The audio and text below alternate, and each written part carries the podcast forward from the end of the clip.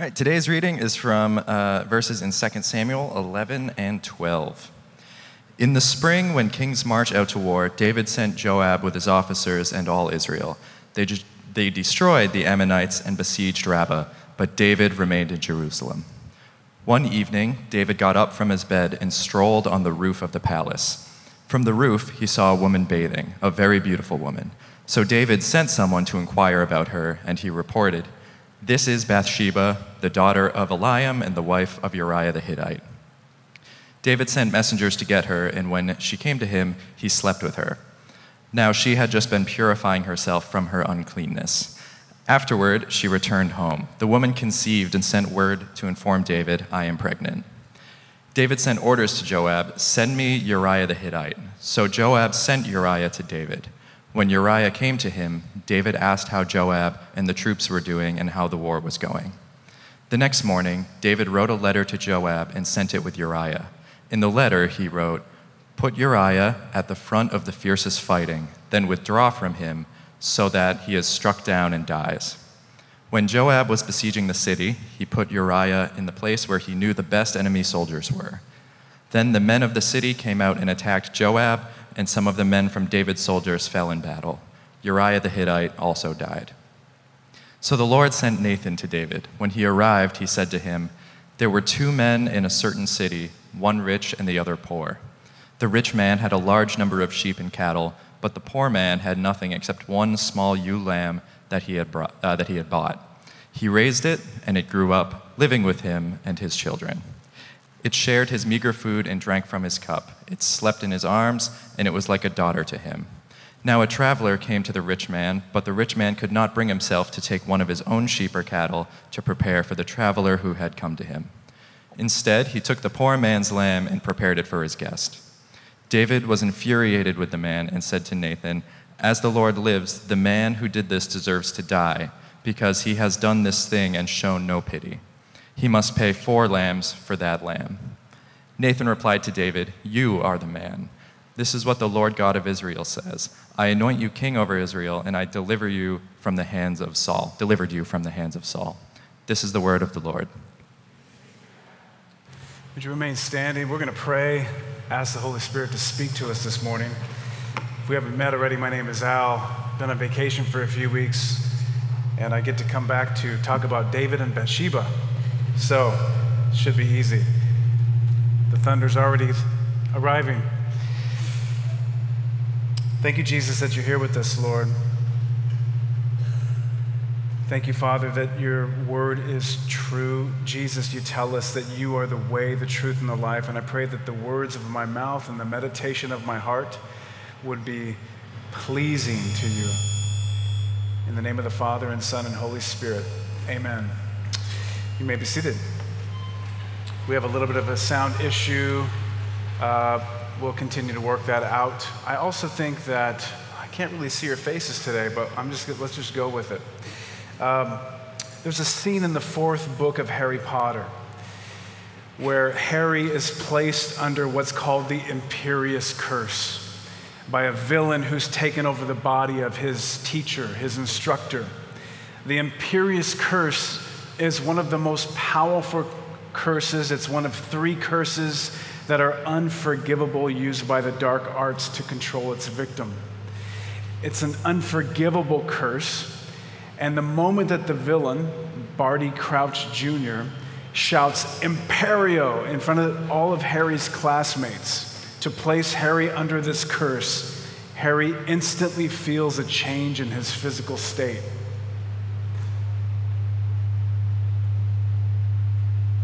Can you guys hear that? Can you hear the buzz? Or is it just me? I want to make sure I'm not just going out of my mind right now which is very likely, actually. So, the moment that the villain Barty Crouch Jr. shouts Imperio in front of all of Harry's classmates to place Harry under this curse, Harry instantly feels a change in his body. And he can feel himself being overtaken, but somehow Harry seems to overcome the curse because the very next paragraph says, And then Harry heard Crouch's voice, echoing in some distant chamber of his empty brain, saying, Jump onto the desk, jump onto the desk. So Harry bent his knees obediently, preparing to spring. Jump onto the desk? Why? Another voice had awoken in the back of his brain. That's a stupid thing to do. Really, said the voice. Jump onto the desk? No, I don't think so. I don't think I will, said the other voice, a little more firmly. No, I don't really want. I don't really want to do that. How is Harry able to resist this curse? I'll share that in a moment. Because although Harry was able to resist that curse, the rest of us have not been so fortunate. According to the Bible, all of creation is under a curse. It's called sin. And it's not a popular word in our culture. In fact, back in the 70s, uh, a doctor, a psychologist by the name of Karl Menninger, a well respected physiologist, psychologist, he wrote a book called Whatever Became of Sin. Menninger was a professor at Harvard Medical School. And in the book, Whatever Became of Sin, who's not a Christian, Dr. Menninger, as far as I know, he says, Sin has practically disappeared from our vocabulary, and yet the sense of guilt remains in our hearts and minds. He essentially says, so long as people live under the shadow of real, unacknowledged, and unexpiated guilt, they will continue to hate themselves. But the moment they begin to accept their guilt and sinfulness, the possibility of radical reformation opens up. This is the product and the result of tons of study and research that he had done and case studies. In other words, sin not only gives you and I a clue to all that's wrong in the world, but it also gives us a clue to what's wrong inside of us. It's what keeps me from loving God with all of my heart, experiencing shalom, peace, and loving my neighbor as myself, or even really loving myself. If we're to truly be set free, we need the biblical doctrine of sin. That's true of us, and it's true of David. Because in 2 Samuel chapter 11 through 12, we take a deep dive, a turn in the life of David. It's the infamous story of David and Bathsheba. And from this story, I want to point out four reasons why we need sin. Four reasons why we need the doctrine of sin. First, we need the doctrine of sin to know what we're really facing. When I was 18 years old, I had a terrible stomach ache. At first, it just felt like a bad stomach bug and I drank some Pepto Bismol and maybe some Jack Daniels to try to alleviate the pain. But the next day, I was lying on the floor in utter agony. I called my dad. I asked him if he could come over, pick me up, take me to the hospital. He took me there. It turned out I had a ruptured appendix. The doctor said if I had just continued with the kind of alleviation I was going through, just some Pepto and some Jack Daniels, I would have been dead in a matter of hours. Point is, Sometimes when you apply neosporin to a gunshot wound, it's not enough. You have to know what you're really facing. That's ultimately what David learns in chapter 12 when his pastor, by the name of Nathan, comes to visit him and confront him for his adultery with a married woman named Bathsheba. And then his murder of her husband to cover up her pregnancy. It creates this whole scandal. A year has passed from the point of David's secret to now the visitation of his pastor.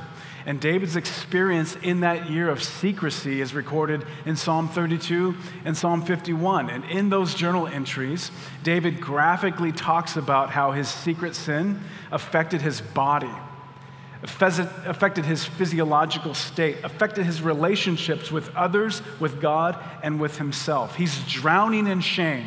He feels like God is crushing his bones, it says in the Psalms. The weight of his guilt is breaking him, which the Holy Spirit's kindness is allowing. Because the New Testament says that it's God's kindness that leads us to repentance. When Nathan, this prophet, comes to David, he tells him a simple story about a rich man with large flocks of sheep who needed a lamb for dinner that he was giving to his friends. And instead of taking a lamb from his own ample flocks, this rich man cruelly and arrogantly takes the pet lamb of the poor man living down the street. He kills the lamb and serves it up to his rich friends. David is drawn into the story just like a good religious man would be. He's outraged at the cruelty of this culture. Religious people are particularly good at getting angry at the sin of others while failing to look in the mirror at their own selves. This is a case study in self deception. David is unsuspectedly taking up his role as a righteous judge and pronounces a death sentence on the, on the, the rich man. Eugene Peterson, in his commentary, says pitying and judging are religious sentiments that can be indulged endlessly, making us feel vastly superior to everyone around us, but not making a particle of difference in our lives. And that's what when Nathan pronounces to David, David, you're the man. It's you. In that moment, David stares at his own sin in the face. He sees what he's really facing. This is a bullet hole. This is an appendectomy. This is not a stomach pain. He sees what he's really facing and he sees that he, it was him who chose to sleep with this woman, this married woman named Bathsheba. He sees he's really facing now what it is it's sin. God calls it wickedness. Verse 26 says that David takes Bathsheba to be his wife after that. After his scandal, he actually waits the proper amount of time for her to be ceremonial, ceremonially grieving, according to the Jewish law. He's doing all the religious ritual things, but in verse 27 it says, She became his wife and bore him a son. However, the Lord considered what David had done to be evil we don't use that word much anymore, do we? We don't consider that there's things that God considers in this world or in our behaviors as evil. David is trying to make good by going through the religious ritual. He lets her complete her ceremonial law of mourning, even though David tries to do the right thing, even the religious thing. He doesn't get real relief until he actually confesses and repents of his actions. This is sin. It's not a stomach bug, it's a full blown ruptured soul and a ruptured relationship with God, and that's when he repents. When Nathan does come to him a year later, he says, I have sinned against the Lord. I have sinned. What is sin? We'll say more about that in a moment. But David's confession is the beginning of release from the control of the curse. Will he actually repent? Will he turn away from his sin? That remains to be seen. But for now, the first time, David sees what he's really facing. He didn't see it in the beginning. I think in verse 1, it actually shows us that the curse was working before David's fall with Bathsheba had even started. He didn't know that what he was facing from the very beginning was temptation. It says in verse 1, it was in the springtime, at the time that kings go off to war, that David sent his men and the whole Israelite army to fight the Ammonites. They had victory, but notice his sentence. But David remained in Jerusalem, and that's when it all started. The ancient desert fathers and mothers called it the sin of acedia or uh, spiritual apathy. They called it being visited by the noonday demon. That moment where you've had spiritual victory, you've had some success in life, and now you just you don't really know what to do next with your energy. You're a little bit unfulfilled spiritually, and you just think, I think I'll just go surfing and browsing Bathsheba's Facebook account. I have a preacher friend who says, after I preach, I typically want to do something bad. Resistance to temptation can be depleting, and that's when it says Jesus, when he resisted Satan's three temptations in the desert, angels came and ministered to him, and Satan departed from him to come back at a more opportune time. David has abandoned his purpose. He's forgotten as a king, he, he's meant to fight. He's forgotten that the spiritual life is one of contested space, it's an ongoing battle. And he's forgotten, and now he's coming face to face with what he really sees. That's one reason we need sin. The second reason we need the doctrine of sin is not just to know what we're really facing, it's for human flourishing. Now, that might seem like a paradox, but I want you to think about this for a moment. In our modern age, what's the one unforgivable sin? It's denying your desires. That's the unforgivable sin in our modern culture. Like Elsa, our culture preaches the message no right, no wrong, no rules for me, I'm free. Let it go. If it makes me happy, I'm not harming anyone. The problem is when my desires compete with your desires. In this story, the problem for most moderns is not that David fulfills his desire, the problem is that David fulfills two desires. One is culturally acceptable, the other is not. So, if the only unforgivable sin is denying my desires, then who's to say that one desire is right and another is wrong? See, on the one hand, David does fulfill his sexual desire, which is culturally acceptable, even admirable. He sees a beautiful naked woman bathing outside of his window.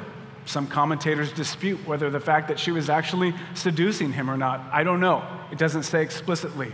What I do know is David acts on it, and it's acceptable.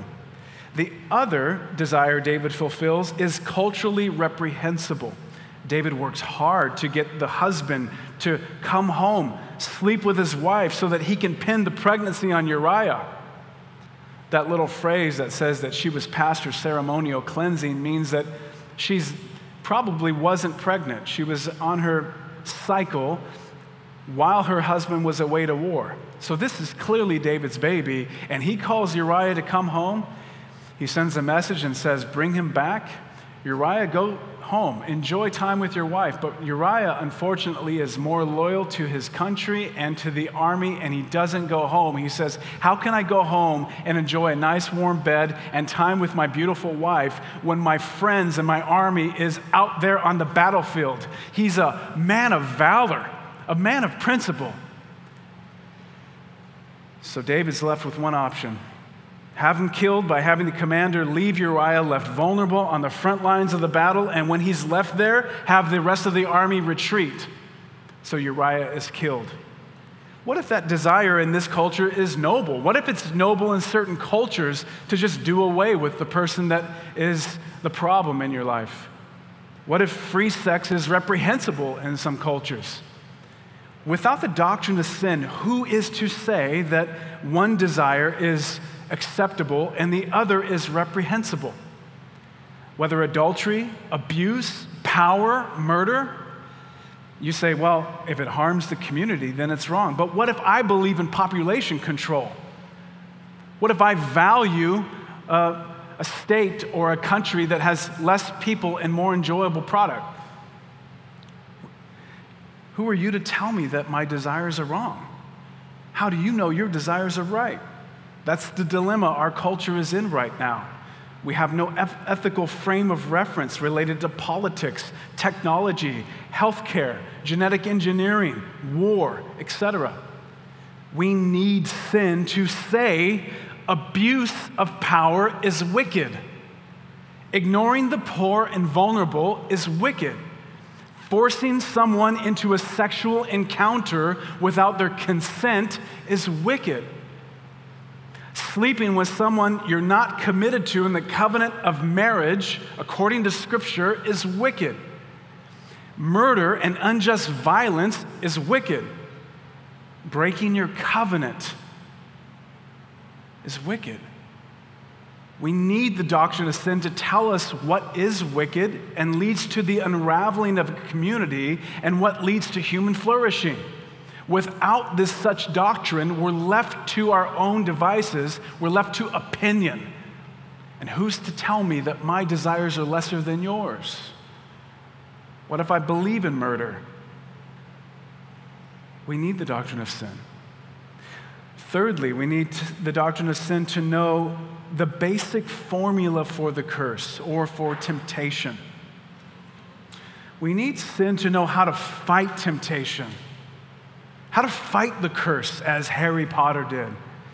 Because David's fall follows the same basic pattern that's outlined in the Bible for how temptation works. For some of my more mathematical friends, I wish I could have put this in a, an equation for you. I just am terrible at math. The faces of our temptation might look different, but the formula is essentially the same. Look at the story again. From the roof, he saw a woman bathing. The woman was super fine. And David sent someone to inquire about her. The man said, Hey, man, she's Bathsheba, the daughter of Eliam, and the wife of Uriah the Hittite. Then David sent messengers to get her. She came to him, and he slept with her. Now she was purifying herself from her monthly uncleanness. Then she went back home. The woman conceived and sent word to David saying, I'm pregnant. Skip to verse 14. In the morning, David wrote a letter to Joab and sent it to Uriah. In it, he wrote, Put Uriah out in the front where the fighting is the fiercest, then withdraw from him so he'll be struck down and die. And when the men of the city came out and fought against Joab, some of the men of David's army fell. Moreover, Uriah the Hittite died. Now, I want you to notice or circle a few different words here. I want you to notice or circle in your Bible, because we all know physical Bibles get you more extra credit points in the spiritual realm. I want you to notice or circle saw, verse 2, inquired, verse 3, sent, which is used six times, by the way, on purpose, and died. What's significant about these words? Is that they're the same formula that the brother of Jesus, James the Apostle, uses to describe the progression of sin in the New Testament. Listen to his words. When tempted, no one should say, God is tempting me. For God cannot be tempted by evil, nor does he tempt anyone. But each person is tempted when they are dragged away by their own over desire. It's a word for idolatry. Then they're enticed. Then, after desire has conceived, it gives birth to sin. And sin, when it is full grown, gives birth to death. This is exactly the story here. What is sin? Sin is an offense against a holy God. It's not just breaking God's rules, it's essentially breaking God's heart. It's not simply a rebellious desire to be my own master. Sin is largely about looking to things beside God to satisfy and fulfill me. So this past week, my, one of my daughters asked me, Dad, is it a sin to watch a scary movie? Now, this particular scary movie is on the Netflix children's section, just to mind you. But for her, it's scary. And she wanted to know is it a sin to watch a scary movie? And so it gave us the opportunity to talk about sin and to talk about why, for example, lying is a sin. You ever thought about what makes a lie a sin? Beyond the fact that it's in the top 10. Why is it there? And I said, the reason why we lie, baby, the reason why daddy has lied at times in my life is because I'm looking to something other than God's word, God's story. I believe something else can save me in the moment, and that is covering my own skin. It's the ability to cover up what I think I'm afraid of. In the moment, I'm more afraid of what this person thinks of me or the loss of opportunity or getting caught, whatever, than I am of fearing and honoring and being in awe of God, the living God, and His word of how I'm meant to flourish. So I want you to notice back to that scripture reference in James. He says, person is tempted when they're dragged away by their own evil desire. Unfortunately, it's attaching the word evil. It should just be translated as over desire, epithumia. It simply means a desire that's even stronger to live by. I'm basing my life and my identity and my worth on something other than God, someone other than Jesus. the formula for temptation is often the same. It's the same here as it was in the garden. Think about what happens in the garden. When the serpent comes to put the first man or woman under the curse, he comes to him and says, God's word is holding you back. You don't need to listen to God's word to you.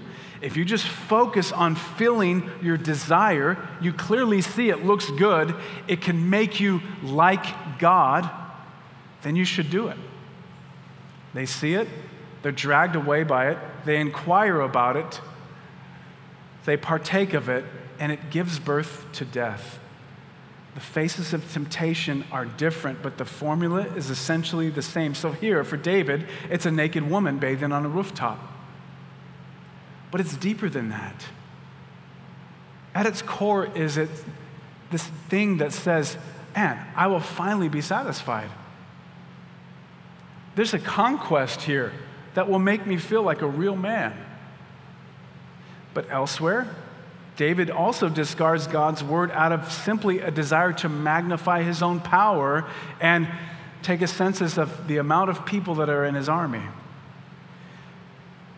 Imagine the ways that you have failed to surrender to love this week, the ways that you have not loved others this week the love of God for you, your love for God, neighbor, yourself.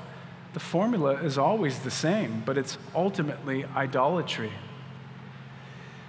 In her recent memoir, Easter Everywhere, Darcey Steinke recounts the time that she was, um, she was a, the daughter of a Lutheran minister, and she left her Christian profession when she became an adult. She moved to New York City. She entered a life of club hopping, sexual obsession. She wrote several novels. She became successful, but she continued, however, to be extremely restless and unfulfilled. And in the middle of the book, she quotes Simone Weil as summarizing the main issue in her life and says, One has only the choice between God and idolatry. If one denies God, one is worshiping some things of this world in the belief that one sees them only as such, but in fact, though, unknown to oneself, imagining the attributes of divinity in them. What is she saying? She's saying we're left with the choice of either worshiping God or worshiping things or people. And when I'm worshiping things or people, ultimately I'm looking at something and I'm saying, this has an element of divine in it, and this could ultimately save me. This is where David finds himself. Whatever your struggle is to find an identity apart from Jesus, insert it here. That's the formula. Seeing it, inquiring of it, indulging it, sending for it, conceiving sin, and it births death.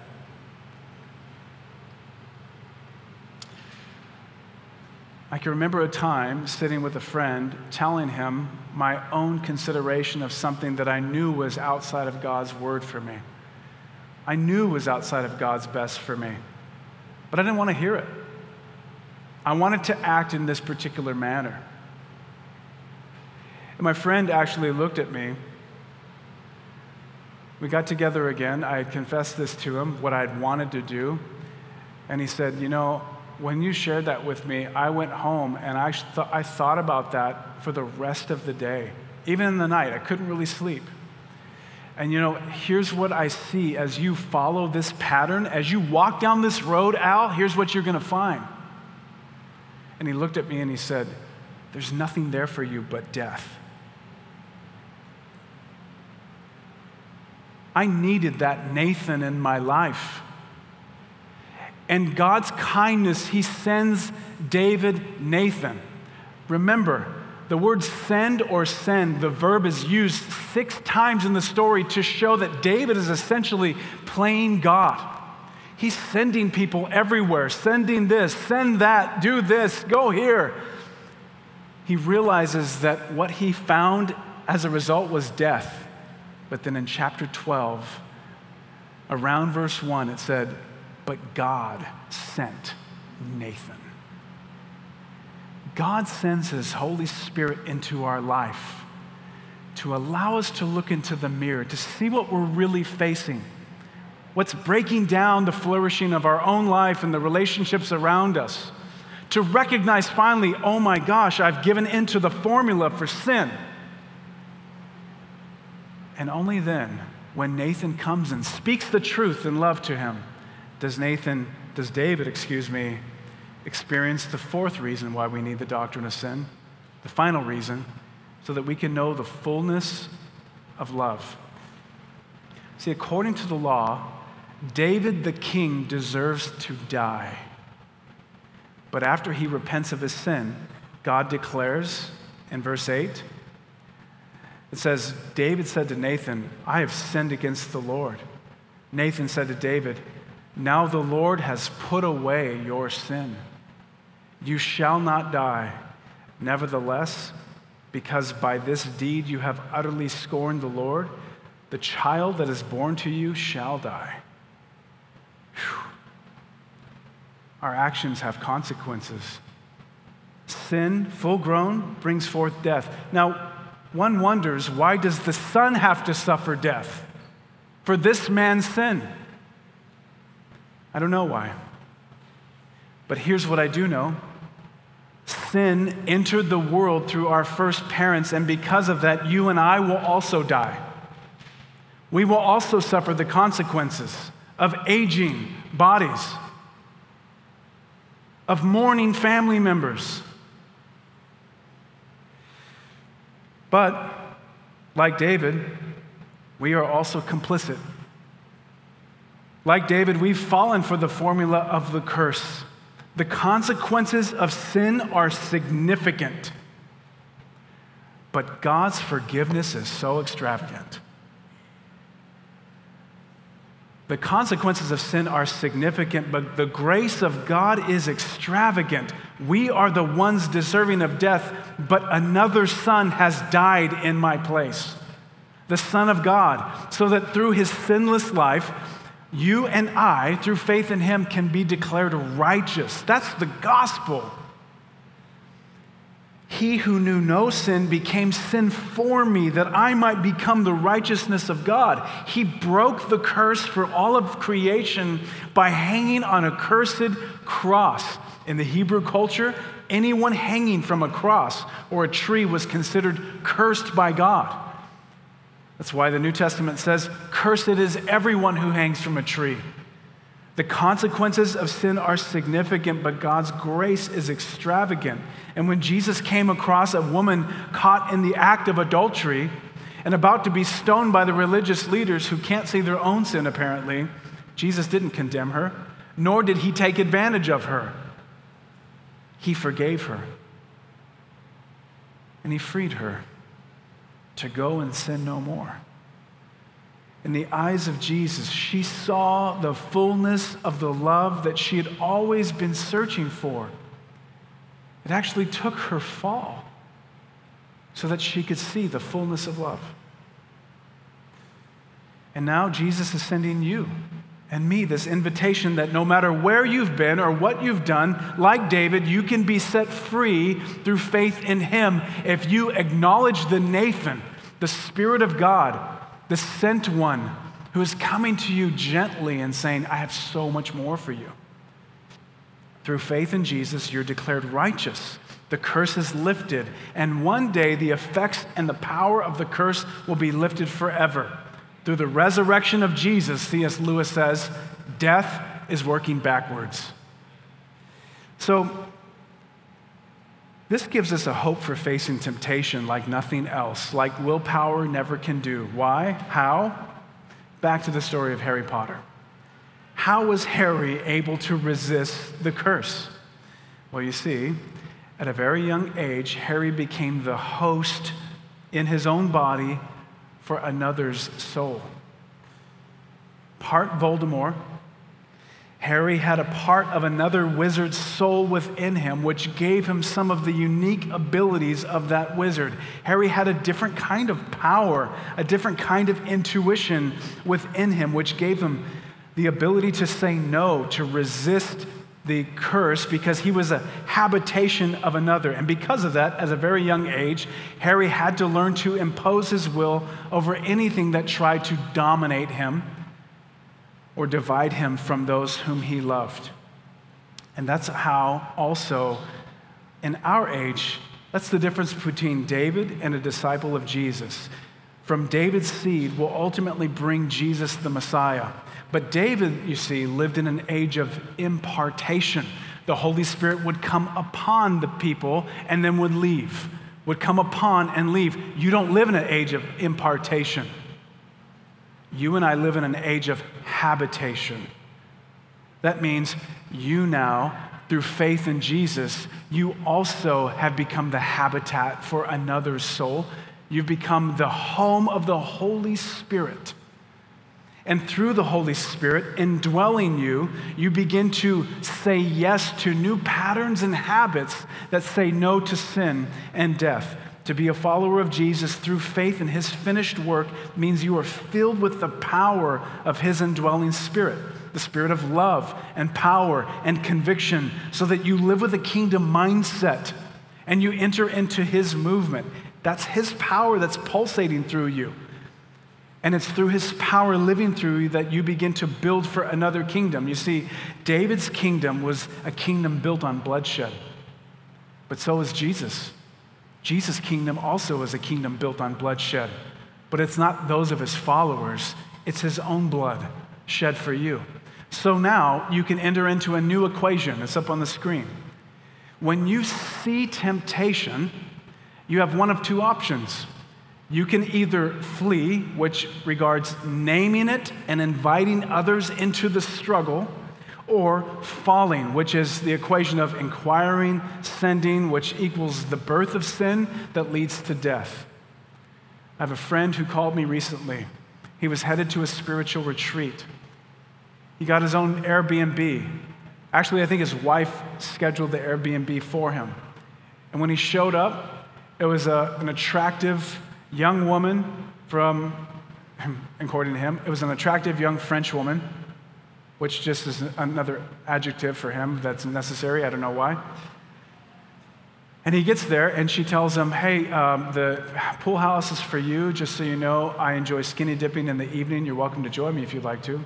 He's there to, on a, for a spiritual retreat. He texted me and said, This is what I just walked into. I'm going to work on the stuff I need to work on right now, and I'm going to leave tonight. And I want you to ask me tomorrow how it went. I want you to keep me accountable. He saw it, but then he chose to flee by naming it and inviting others into the struggle. So here's the thing here's the question. Since you are now the habitation for the Holy Spirit, what habits is he calling you to flee from? So that you can live a life that is ultimately the fullness of love. like Harry, to resist the curse when it's telling you, get up on the desk, get up on the desk. And you're like, oh, okay, I guess I'm gonna do this thing because obviously my body wants to go that way.